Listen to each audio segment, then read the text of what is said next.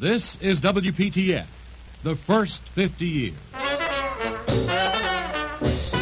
1924. Radio was just four years old as a form of entertainment. But radio fans in the Raleigh community were caught up in the excitement this new form had to offer.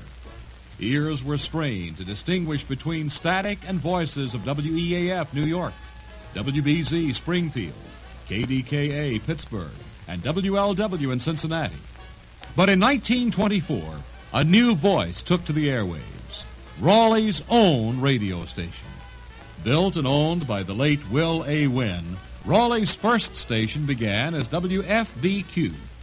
During the 20s, the call letters were changed from WFBQ to WRCO, and the station grew from 50 watts to 100, then 250, 500, and finally to 1,000 watts. The station first signed on at 1190 kilocycles, later jumped to 1380, then 720, and later 550, before finally settling for the present frequency 680. In 1927, the Durham Life Insurance Company purchased the station, and the call letters were changed to WPTF, representing the motto of the company, We Protect the Family. It was during the 20s that this became a familiar sound. This is the National Broadcasting Company. As WPTF moved into the 30s, the radio industry became an important source of information and entertainment. Many homes found the family gathered around the radio as radio sets were becoming less expensive. For example, Atwater Kents were reduced to $27. And with the expanded range of WPTF, listeners were joining a nation of radio fans, enjoying such favorites as these. Jump on the Manhattan merry-go-round, the touring, alluring old New York town. Broadway on Now, ladies and gentlemen, we take you back to Jack Benny's dressing room. He's getting ready for the program, and Rochester is shaving him. Hold still while I lather you. Rochester, you have to use that much. I refer, of course, to the resident of 79 Wistful Vista, Molly's husband, Fibber McGee. As we look in on the McGees, Fibber is tinkering News from around the world became available through the national networks, and the 30s provided the WPTF community with live on the scene coverage of worldwide events. In December of 1936, our listeners heard this overseas transmission England's King Edward VIII. I have found it impossible to carry the heavy burden of responsibility and to discharge my duties as king as I would wish to do without the help and support of the woman I love. As the 30s drew to a close, WPTF entered a new era in news programming. H.V. Kaltenborn was added to NBC's team of news analysts, and such programs as The March of Time were bringing us some very disturbing echoes from across the Atlantic. The serious tone of the news was offset with some of the best loved big band sounds to set your feet a tapping. Remember Glenn Miller and Woody Herman and North Carolina's own Kay Kyser? There were the Dorseys, Tommy and Jimmy, and Frankie Carle, and the list goes on and on. The Grand Ole Opry was a Saturday night program thousands of Tar Heels, as well as the rest of the nation, wouldn't miss for the world. From the stage of the Grand Ole Opry House in Nashville, Tennessee, this is Art Divine, inviting you to join us for the tops in country music. Here is Miss Delwood. And On Don May Young. 24th, 1941, WPTF became a broadcast giant with the dedication of its new 50,000 watt transmitter, the maximum power allowed for a standard radio station. The voice, General Manager Richard Mason. A number of distinguished guests representing the city of Raleigh, the state of North Carolina, and the radio industry are with us tonight to participate in this dedicatory program. With 50,000 watts of power, WPTF took on a man-sized job of news reporting. War had been declared, and this station remained on the air 24 hours a day, serving as a homing guide for U.S. Air Force planes. Scores of newsmen filed their daily reports from the European and Pacific theaters, and top news analysts here in America helped us to understand what was taking place. Now, obviously, if Molotov and Stalin continue their policy of anticipating what may happen. Perhaps the warmest memories of some of WPTF's broadcasts during those war years were those times when we were able to share the laughter of thousands of homesick GIs as they were entertained by that intrepid performer, Bob Hope. And now we find Bob and Skinnay Ennis at Camp San Luis Obispo on their way to the quartermasters to get their uniforms. Hey, come on, Skin.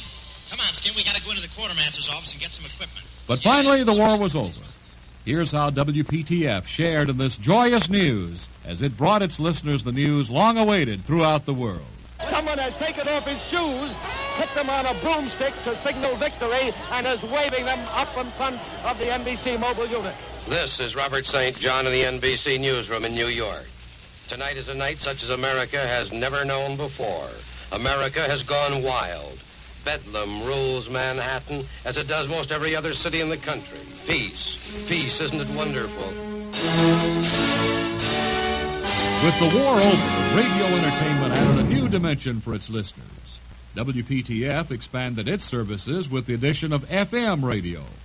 The development of an unparalleled sports network, high fidelity music, and these personalities made WPTF the best known, most loved station in eastern North Carolina. From our studios here at WPTF, your communicators for the next half hour, yours truly, Sam Beard. And Jim Reed. And Carl Gertz.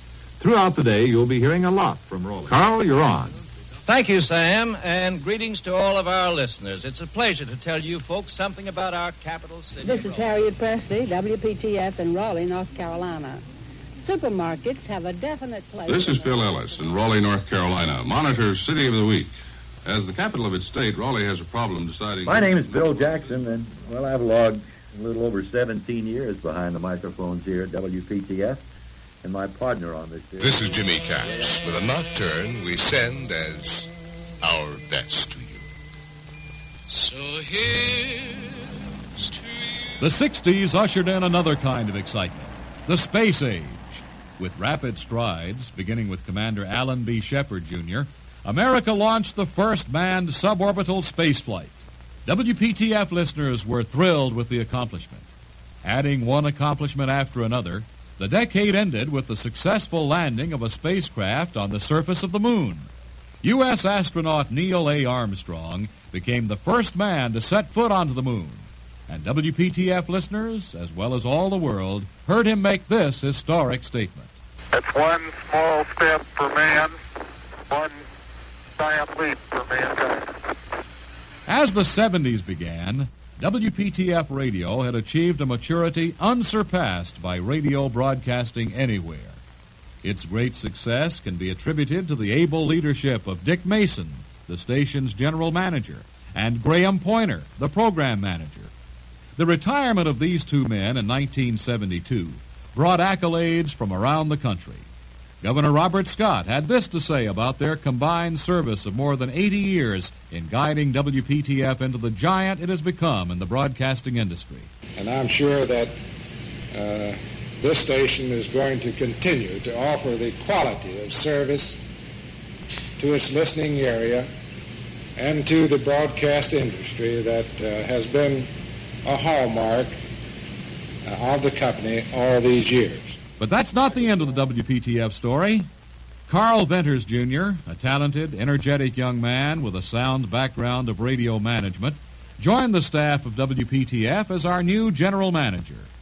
Under his leadership, WPTF continues to serve our listeners as a friend of the family. Through the worst of times, through the best of times, for all time, WPTF will be the pulse of the people it serves. Radio is here to stay.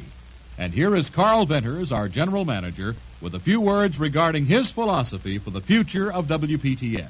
We at Durham Life Broadcasting Service are proud to share these few highlights of the past 50 years as WPTF grew from a 500 watt infant into a 50,000 watt giant.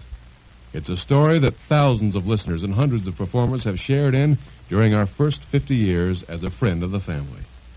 Whatever the future of WPTF and its companion FM station WQDR, programming will represent the best interests of the millions of listeners in the WPTF community.